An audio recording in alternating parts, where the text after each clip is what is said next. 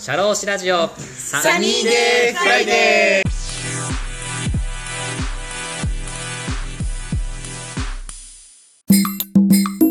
一つ質問したいのが、はい。そう最初こう、まあ、東京からこう渚に来られてあ信頼が大事だなっていうところがまずカルチャーギャップとしてあって、そこからいろんな行事に来てて、で向こうからもこう信頼されてやりたいことができてきたみたいな話があったと思うんですけど、その最初のカルチャーギャップからそれを乗り越えてはい。あこれが重要だったんだってこうなんか,、はい。なんかこう確信に変わったはい。時どんなところがこう自分なりに工夫されてやってきたってあるんですそうですね、か、はなんだろうな、いはい。あのうん。はい。そのまあ、まあ、前職の時代は、はい。やっぱりそのロロジックがまずあってはい。ロジックが戦略を作っていて、はい。でその戦略がいけてることがまず大事ではい。でそれをこう、ままあ、周りに理解させてはい。でそれをベースで、まあ、契約を結んでいってはい。それで全体のプロジェクトが動いていくっていう流はいはれですよね、いはい。でもここでは、はい。声が声高にはい。自分の戦略、どうだすごいだろうっていうかはい。これはこういうロジックで、はい。だから正しいんだとかはい。そういうことをいくら言ってもはい。誰の気持ちも動かせないんですよね。うーん。うん。はい。なんかなんかあいつなんか一人ではい。全然経験もないくせに毎日毎日なんかもうはい。埃玉入れになりながらはい。だ大工やってるぞみたいな話をね、はい。はい。まあみまあみまあ、私がその、はい。まあ、慣れない中ひたすらこう自分でねはい。あの手探りで大工やってるのとかをはい。みんな見てくれてるわけですよ、あなんか遠目にね。はい。ででそういうものに対してはい。もうなんかしょうがないから手伝ってはいややらないかんかなみたいなはい。そういう気持ちを持ってくれる方がちょっとずつ出てきてくれたりするんですよね。あ周りの住民の方からね。逆に熊谷さんに協力してくれるというか、なんかこはう言葉で戦ってきた世界から、はい。なんだろうなこう手動かしてはい。汗かいてはい。なんぼっていうかね。あそういう感じですよね。でその自分の主張はしないんですよね。自分の主張はしないで相手の話を聞くっていう。ああそこね本当にま真真逆ですよね。はい。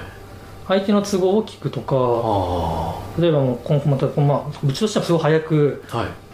あのなんか工事してほしいけどはい。向こうも都合があるしでその都合がどういうものかっていうのははい前の会社に感覚で言うとも関係ないわけですよね。はい。ええもうこういうスケジュールになってて決まってるじゃんっていうね。契約上こうなってるでしょってね。はい。やりきってくれないと困るよっていうそれだけの話で終わっちゃうんですけど。あでもなんかいろいろあるわけですよ。地元には地元の事情が。あはい。でそれはその察し得ないところもあってだから委ねると。うん。だまあ僕らたと、まあ、待つとかねただはい待つとか、はい。そういう感じですよね。相手の都合都合うんそうですね。相手のペースに合わせる、でああ自分もその相手のペースに合わせて走るようなことを考えるというか、はい。その中でできるやり方を考えていくっていうふうにうん。変わりましたね、結局自分一人だけ走ってもはい。誰もついてきてくれなかったら意味がないのではい。だから街の人のペースで走るっていうことあですね。そしてそのなんだろうな共感してもらえるようにというかあはい。信頼してもらえるような振る舞いをはい。するようにしたというのはあるかもしれないああそういうふうにやっぱ工夫してきたっていうふうがあるんそうですね。ですねはもうそうやってあのいろいろこういろんなこうカルチャーショックというかそういう中でこうん。う仕事をしてきて、うん実際にこう古民家をこう築200年のものをこうリノベーションされてっていうところがあったと思うんですけどもでその後ホステルゆいやんさんを開業されたってところがあるんですけども、その古民家をこうセルフリノベーションしたって、うんそこの経緯とこの開業までどんなふうに来たのかっていうのをちょっと教えてもらってもいいですか？いこれね当初は、はい。実はねもう全然その、はい。もうリノベーションとかはもうやるつもりなくてお金かけるつもりなくて、はい。3ヶ月ぐらいでオープンさせようと思ってたんですよね。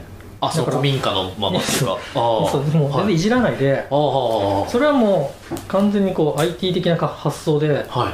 とりあえずオープンさせてみて、はい。でそれで客の入り見ながらはい。ちょっとずつ直していけばいいかなみたいな。はい。だからその宿業なんていうのかな本当に人を感動させるお客様を感動させるようなはい。そういう空間作りとか全く考えてなくてそういうことに思い入れも全然なかったんですね。とりあえず開けて、オープンさせてみて、はい。それでこうちょっとずつこう改善していけばいいかなっていうぐらいのことだったんですよ。はあはあ。別に宿がやりたかったわけでもなくはい。この地域でその確実に確実に一番稼げる可能性が高いビジネスとしてはい。その成立する可能性が高いのが宿業なんじゃないかと。ああいうふうに、まあ、まもうなんていうかママーケティング的なはい。感覚観観点ではや始めたんですよね。あ。はでも実際あはい。2, 2年以上かかってるんですよ。ああそれ2年以上こうそれなねリノベーションなんでかっていうと、はいはい。あの長野県内でねゲストハウスたくさんあって、はい。まあ、それもすごいあの素晴らしいゲストハウスたくさんあるんですけど、はいその一つにその泊まりにまあその見学兼ねてね泊まりに行かせてもらう機会があって、はい。やっぱその空間作りとかその、ね、おもてなしとかすごいわけですよ。ああはあこんな宿があるのかと。でやっぱ感動するわけで、はい。だしそのそこを愛その宿を愛してるはい。常連のお客さんとかたくさんいるんですよね。はあはでそういうのを見ちゃって、あはいで自分はなんかその3ヶ月とかでもなんかしとりあえずオープンさせようとしてる、ああわけじゃないですか。はい。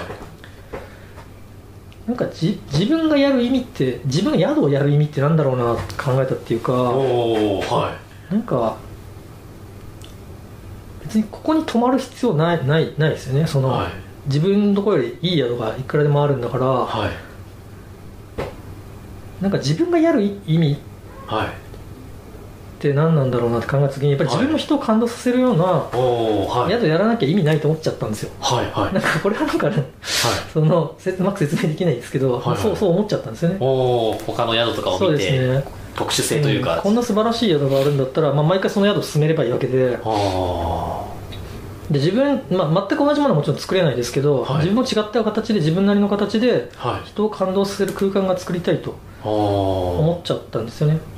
でそこからはい。やっぱり本気でリノベーションするようになって、リノベーションというか、まあそうですね、あの DIY をさらに熱心にやるようになって、はい。どんどんあの貯金とかを切り崩し最終的にはい。そうですねあのもう全部使い果たすんですけどはい自分がと、まあ、私の妻が持ってた、はその預貯金を全部切り崩して、はい。使い切るんですけどはい。で、まあ、それでも足りなくてまあそのそうですねあの家族に頼んではい。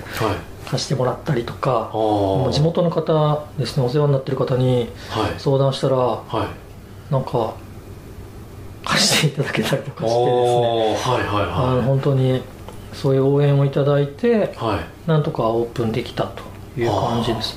その、はい。そうまあ、ちょっとあとは当時ここ賃貸借りてたんですけど、はいはいはい。移住した当初は。はい。その途中でではい。あの結構大掛かりにはい。回収入ってきたので、はい。大家さんと、はい。その話をして、はい。まあ、売却と、まあ、売買にしちゃおうかとはい。話をしてたんですよね、はい。で契約書を作ってたんですけど、はい。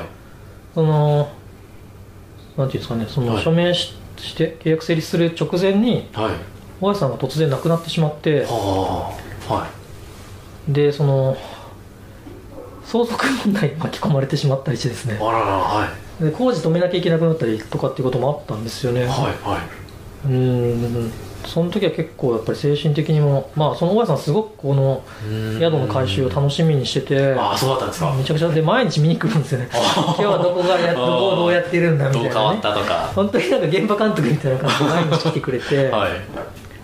であの本当にまあ私本当にこういうね田舎暮らし初めてでしたけどはい。あのまあ、毎日一緒にお茶飲んでい。ろいろ本当に田舎暮らしを教えてもらえた人なんで、あ。ーてか一緒に大工もやってましたから。あ一緒に大工も作業もしてる。そうそうそうそう はい。亡くなっちゃって、はい。そうですね。本当にこうなんていうか頼りにしてた方がいなくなってでしかもその物件ですよね。はい。が宙に浮いちゃって。ああその時は結構大変でしたね。あのこの先大丈夫かなっていうことありましたけど、はい。まあ、なんとかね、まあ、大家さんもすごい楽しみにしてたんでオープンをあなんとか作りきらないかんなということで。あはい。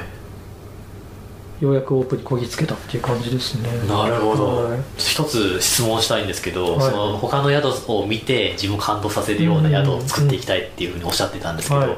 その熊谷さん自身でどういうところをこう自分の持ちなんですか？ポイントとして感動させるところをやっていこうかなっていうのをやってたんですか？はい。あのーやっぱりここの場所にしかないものを生かさないといけないなっていうのは感じていて、はい。ね、よそからなんかそのおしゃれなもの持ってきてはい。やってもそれは猿真似で、はい。オリジナルにはかなわないじゃないですか。はい。でもこの地域この本当に里山の自然豊かな自然の中に囲まれた場所にあって、はい。で本当に古い築200年の建物なのでものすごい。古い材、木材をね立派な木材を使ってはい。組み立てられてる家なんですよ。はい。でやっぱりそのところ、まあ、そこかしこにですねその、はい当時の生活のはい。なんていうか面影だったり、はい。まあ、息遣いみたいなのが聞こえてくるようなはい。のがそのぬくもりですよね。人がずっとここで暮らしてきて大事にこの大事に家を守りながら暮らしてきたぬくもりみたいなのを感じる、例えばその壁の傷とかねはい。ちょっとしたなんか子供がしたんだろうなっていう落書きみたいなものとかはい。あるわけですよね。であとたくさんのその道具類、はまあ、木箱がいっぱい出てきたりとか、はいはい。林使ってた、はい。えー道具とかがたくさんもうで大事に取ってるわけですよものすごくもうであの本当にこう昔の人って物捨てないんであ本当にねあのあはい。建具建具木製の建具とかがい。小自動とかですね、はいもう100枚ぐらい出てくるわけですよ。はい。でそれは一つ一つ整理するわけなんですけど、はい。まあふそれってでもこの家の中で大事に守られてきてはい。残されてきたものなんですよね、埃かぶっててゴミにしかならないものなのかもしれなかったんですけど、はいはいはい。それをやっぱりそれってこの家の中にしかないものだしこの家を作ってきてこの家のこのすごくこう独特の雰囲気をね、はい。作ってきたものだからはい。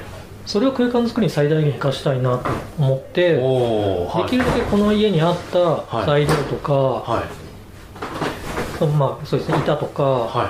あの古道具なんかをインテリアに組み合わせてはい。当時の雰囲気みたいなものを現代的にアレンジするっていうことにははあはこだわりましたね。それをディテールまで使い尽くすっていうことはあのすごく考えました。あああそれともやっぱり残しながらもやっぱそうですね。作っていくというか、残せるものは残す、はい。使えるものは使うっていう、あはい、そういうのは水回りとかねトイレとかは最新の水洗とかに入れるわけですけど、あはい。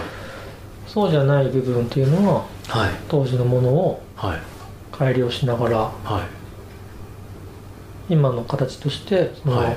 まあ、困らないように使えるようにしながら生かすっていうのは僕は本当に知恵を絞りながらやったかあなと思いますね。あなるほど、やっぱその200年のやっぱこう築200年の空き民家っていうのが、うん。やっぱこう渚にはこういっぱい残ってるっていうのがあるんですか、うん。そういうのって。伝統的にそういうえーはい民家があるんですか、そうですね、あのもちろん残ってます。残ってるけど、はい。そうですね、はい。そのいろいろあって例えばそのもう状態があんまり良くないとかもう雨漏りしちゃっていて、あえっと、もう結構腐ってきてるとかね。あはい。そういう状態のうちもあるしはい。その逆にこうすごくリ現代的に中途半端に現代的にリフォームされちゃってて古民家の趣みたいなのがもう消えちゃってるとかはい。いろんなパターンがありますね、はい、ただでもやっぱり全体的にはもうどんどん取り壊されてい。いてですね何でかっていうとそのリフォームするよりはい。壊して新築された方が安くついたりするんですよね。なるほど。使い勝手が良かったりとか。は大変なので、いはい。うん、あんまり古民家に住みたがる人っていうのは地元ではなかなかいないんですよね。うん、なので僕らはそういうのやっぱ守っていかないといけないし空き家になってる古いお家でもこういうふうにして再生してはい。やれば、あのなんて価値を生むような場所に変わるんだよって。この ちなみにこの建物ははい。私が来る私がゆゆいやんは、はい。あの私が来なかったらですね、はい。あの大家さんがはい。そのショベルカーでちょっとずつ毎年ちょっとずつ崩してあ薪にしようとしてたんですよ。あそうだったんですか。ああそれ聞いて。10年ぐらい持つかなと思ってたけど、はい。私がここを借りたいと宿にしたいって話を持ってきたからはやめたけどいはい。お前も薪にするつもりだったぞって言われていや本当によかったなと思いましたけど。いやそうですね 熊谷さんが入っていなければ。もうもう今頃薪になってたかもしれないですねあ本当にね。まあ、そういう伝統っていうのもやっぱそう意識しながらこう、うん。やっぱりこう空き家のこうリノベーションだったりとか、はい。どんどんされてるってことですよね、はい。なるほど今もう3件ほどあの、うん。空き家の改修をしていただいてこう経営されていますけれども、はい。今後のこうビジョンというか今後こうなっていきたいっていうなんかこうありますか、うーん。はい。そうですね、まあ今本当にコロナなんで、ねはいはい。僕ら宿業も本当に大変なんですけどはい。その結局その例えば私がこう日本の地方にねはい可能性を見出したのがはい。外国人向けの観光業だったんですけど、はい。その考え方は今も変わってなくて、はい。その外国人の観光業がいいなと思うところは、はい。その地方においてですけど地方においてその外国人向けの観光業がいいなと思うのは、はい。そのなんか新しいものを作るんじゃなくて、はい。そこにあるそのままの景色みたいなものとかそこんにあるそのままの風習みたいなものをはい海外の方は評価してくれてるんですよね。はいはいはい。なんかそこにすげえかなんかかっこいはいいテーマパークができたからとかじゃないんですよ。あー。そのままなんですはい。でそのままのものって地元の人ってはい。いい価値を見出してないことなんですよ。なんでかっていうと当たり前だから。あ当たり前でで東京にないものだからはい。むしろその価値を見出してないというかまあ逆に価値のないものだと思ってる。はい。うんけどそこのそこの価値を転換してくれてるのがはい。海外の方の外からの視点でそういう視点がもっと広がっていって日本人の間でも一般化していけばはい。そういうそこの地域にしかないもの独自のものみたいなものをあが実は当たり前じゃなくてあはい。特別なものではい。本当にこうよくぞ残っそこでね残残ってくれたっていうね、うん、よくそのいはいはい。その例えばそのなんだろうな経済の発展とか近代化の中で取り残されてしまったはい。地域だっていうふうにこの地域言われたりするんですけど、はい。例えば高速道路も通ってないしみたいな。はいはいはい。そういうことを言う人がいるんですけど、はい。取り残されてしまったことによってはい。奇跡的に残された価値があるんですよね。それに気づかせてくれるのが外国人観光客ではい。でそれはやっぱり地元の人が気づいてもらわないと、はい。例えばこういう古民家だって残せていけないんですよ。あで今このコロナで、あはい。その本当に地方もね、はい。経経済的なとか社社会的文化的なはい。その再生みたいなところに関してはい。結構僕は希望の光だと思ってたんですけど外国人観光客。はい。でもそれがついてしまったわけですよね。今はい。一時的にかもしれないですけど、はいでもじゃあもう外国人観光来なくなったからはい。じゃあもう地方は終わりなのかっていうとはい。それはそれはあのあ絶対諦められないことですよね。そうですね。地方にはだってもう今も人が住んでいてそこに生活があってはい。昔ながらのことを守りながら生きてる人たちがたくさんいるわけではい。外国人観光客がまあどれくらいあとね何年来れなくなるかわからないですけど、はい。外国人観光客が来れなくなってもはい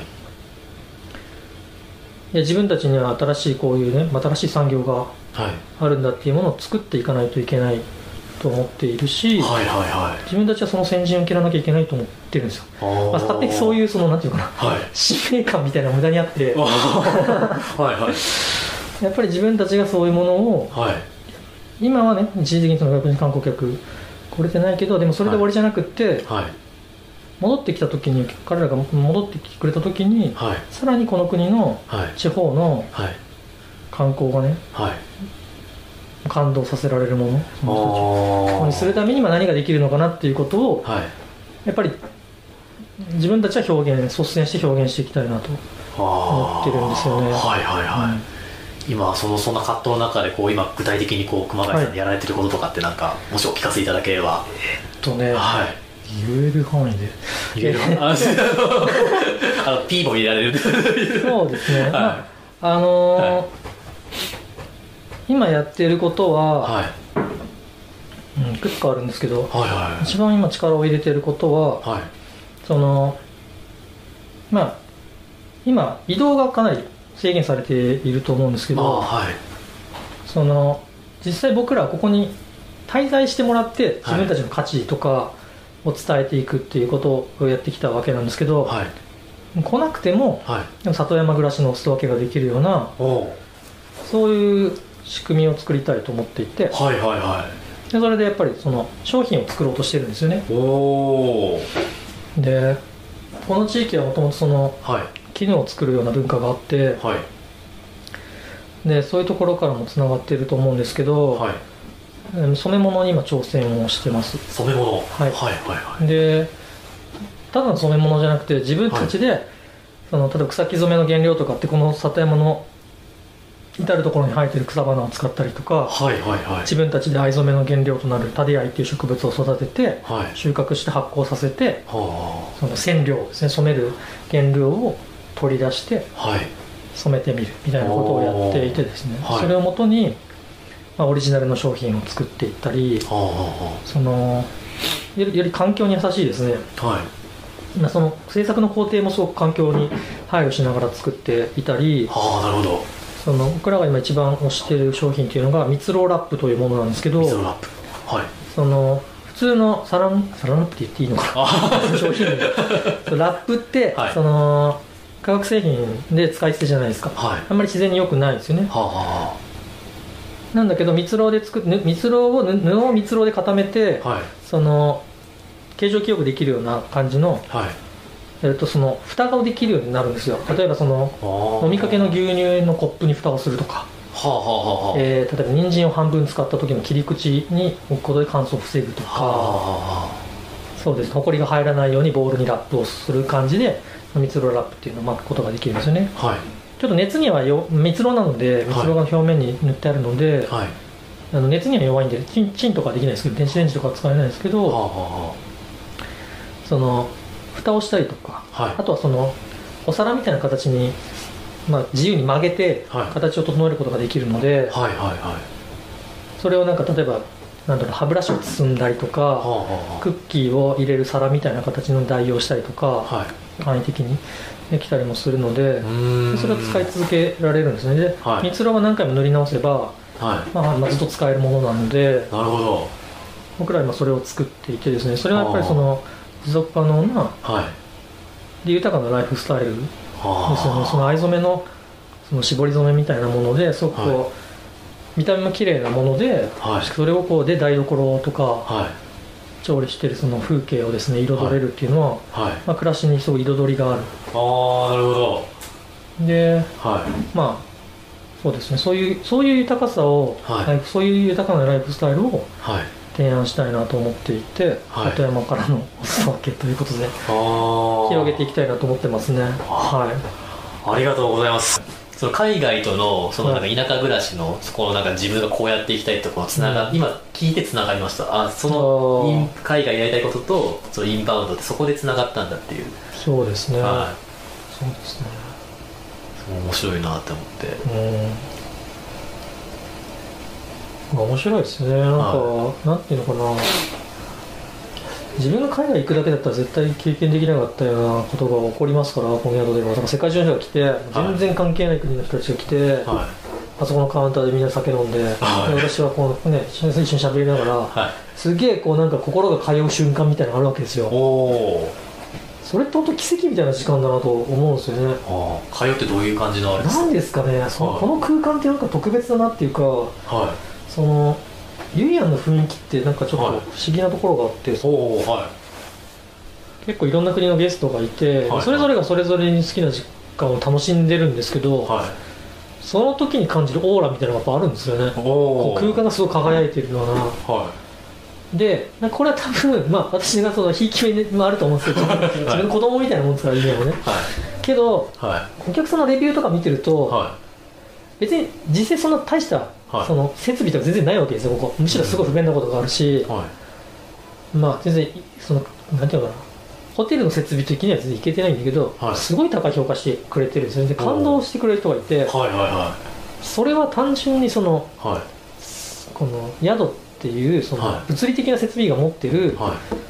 部分じゃなくてその雰囲気みたいなものを含めて評価してくれてないと説明できないんですよその評価は。ははいはそれはもちろんうちのスタッフたちがねすごくホスピタリティがあって、いはい。はいお客さんのことよく見てるからってちゃんとケアできてるからっていうのもあるかもしれないですけど、あでもねそれでもあの点数ってやっぱすごいなと思うんですよあねおなんか特別な雰囲気が生まれる瞬間ってやっぱあるあるんですよそれなんかあ温度とかじゃないですか。雰囲気温度っていうかなんかこうなんですか。おなどういう感じなんですかなんか。なんかあるんですかこうあ通ってるなっていうのがあるそうですね、まあ、僕別に全然スピーチチュアな人間でも何でもなくてそう むしろそう真逆の人間なんですけどなんか和む的な感じなんですか、うん。柔らかくなるみたいな。柔らかい雰囲気が流れてるなっていうのを感じるということですね。あのね全員がリラックスしてるんですよ。自分全員がはいはいはなんか素素の状態でいるっていうかい。は別に宿の共有スペースなんでいはい。そこに全然いなくてもいいじゃないですか。ああ。部屋はみんなそれぞれあるわけだから。はい。でもなんか知んないけどみんなそこに自然と集まっててあでそれぞれが自由なことをやってるんだけどなんか全体としてすごく一体感があるみたいな。あそういう空気が流れる時があるんですね。ああ。それそれはねすごいすごくいいなと思う瞬間ですねそれやっぱ毎晩違いますか？あこのゲストの時はこんな感じの雰囲気。そうですね。もちろん毎こ晩違いますね。人が違ってくるとの全然違うんですか？やっぱそういうのって。うん、違いますけどはでもなんか、い。は似てますよね。その生まれるその、い。なんていうのかな。シンフォニーとか言ったらすぐダサいですけど。大げさですけど。いいやいやいやそのなんかね、はいまあなんかそのハーモニーみたいなものが最初になんかあるものは、まあにに似てくるかなっていうね。あいうのはありますね。あはい。うん。やっぱあるんですよね。僕もバックパッカーだったんですけど、はい。実際にその宿のホステルの方が、うん。そういうなんかこの人いいなっていう雰囲気とかやっぱりいたいですしね、うんなんかすごい。なんなんですかね。そうそうそうなんかそういうのってやっぱありますよね。なんか泊まってる側としてもやっぱありますもんそういうのありますか？あります。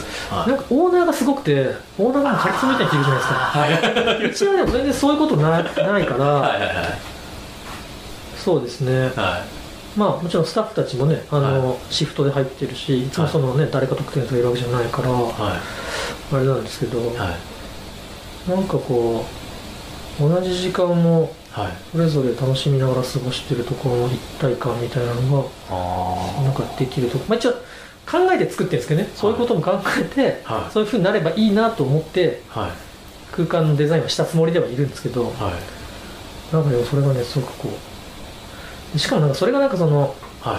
全員内輪でねは同じグループで仲良く仲いい人たちがそういう空気をねはい。出すっていうのはありえるけど、もう全然バックグラウンドが違う人たちですからはい。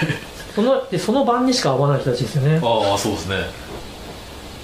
でも何かこうお互い通じるものがあってあなんかちょっとした打ち明け話をお互いしてでも翌日去っていくみたいなね別れていくみたいなあれはすごいですよね。こんな山奥でね。ああなんかそういう工夫してるなことってあるんですか？会社全体としてこれは統一しとかなきゃいけない意識とかってあるんですか？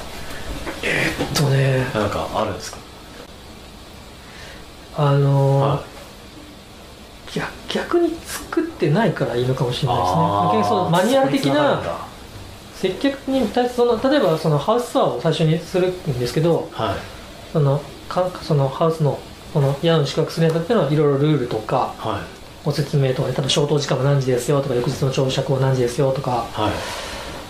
でたおタバコはこちらでお吸いくださいみたいなそういうツアーをもちろんやってそこはちゃんとマニュアル化してるんですけど、はい。でも、うん、例えばそのスタッフがその日着たい服装とか、はいはいはい。そんなの全然自由なんですよ。あそうなんですか。うちはもう全然その服装系ははい。何も言わなくて、おおまあさすがに泥だらけとかだったら言うんでしょうけどそんなやついないんでそうですね。それが最低限なんか皆さんそうそうそうそう暗黙の了解みたいなだ感じからスタッフもはい。自然体なんですよ、なるほど。だからこうしなきゃダメでしょみたいなこと私言ったことないっていうかもちろんそののお客さんに対してこっちの方がその丁寧だよとかそういうことはありますよね、はい。うん。まあそういうことはもちろん言いますけど、はい。ただそのなんて言えばいいのかな。その人の個性を殺すというかはむしろそこはそのどんどん出してほしいなと思っていてそういう接客マニュアルみたいなのは全然ないんですよね。あそうなんですか。その人のはい。やり方で接客してほしいと思っていて、あもちろんうちもその英語力もねそのスタッフには結構差があるけど、あはい。結構任せてるんですよね、はい。うん、で英語はあんまり得意じゃないけど、はい。そこはこうなんかジェスチャーでカバーしたりとか、はい。顔の表情でカバーできてることがもういてそれはその人にとっての自然体っていうかその人のスタイルだからは例えば英語はねもっと丁寧にこのこういう言い方しなきゃダメでしょとか言わないわけですよ、あうん、でそれがその人の個性でそれを生かせ生かすことがなんかなんかそっちの方がゲストの方もあはい肩の力が抜けるというかね。ああなるほど。なんかビジネスしてないビジネスビジネスしてないっていうか。あなんか形式ばってなくてあはい。逆になんかすごくこう近しい感じでなるほど。話ができるきっかけになるのかなと思うんあですよね。あなるほど。よくなんかマニュアルとか作ってある程度言っちゃいけないこととかうん。会社でこうなんかガチガチにするとこってありますけどやっぱそこが逆にプラスで働くんですね。そうですね。うんほど。はい。こう今までのこうご経歴とこう今こう今後コロナでこうこうやっていきたいところが聞かせていただいてありがとうございました。最後になんですけれどもあの御社の PR や宣伝をお願いしたいと思うんですけれども、そうですね。はい。なんか語れなかったところでも。なんだろう。はい。PR あぜひあの株式会社フォークロアで、はい。あの検索ウェブで検索していただければはい。当社のホームページとか、まあ、オンラインショップとかはい。ご覧いただくことができるのでそこでより詳細なですねあのいろんなメッセージだとかあのはい。日々ですね、はい。あの日常例えば私たちがもういいるこのホステルユイヤンという宿の日常だったりはい。そういうものが SNS とか、まあ、はい。Facebook、Instagram で発信してますのではい。チェックいただけたらあのそれも里山暮らしのお裾分けになるのかなと思いますので、はい。ぜひあのご覧いただければと嬉しいです。ありがとうございます。今日はありがとうございました。あの収録にお付き合いいただきまして。どうもありがとうございました。今日はインタビュー受けてみてなんか前と後でなんか思ったことがあありますか？いやー相変わらずうまく喋れないなって。いういやいやいやいやいや。はい。難しいですね。なんかでもはい。あの、こうやってお話しさせていただくことで改めてこう自分の過去を振り返れてはい。整理できる部分もあるので、はいあのいい機会を頂戴したなと思います、ああありがとうございました。はい。はい、それでは本日のゲストは株式会社フォークロア代表取締役の熊谷洋さんでした。熊谷さんありがとうございました。ありがとうございました。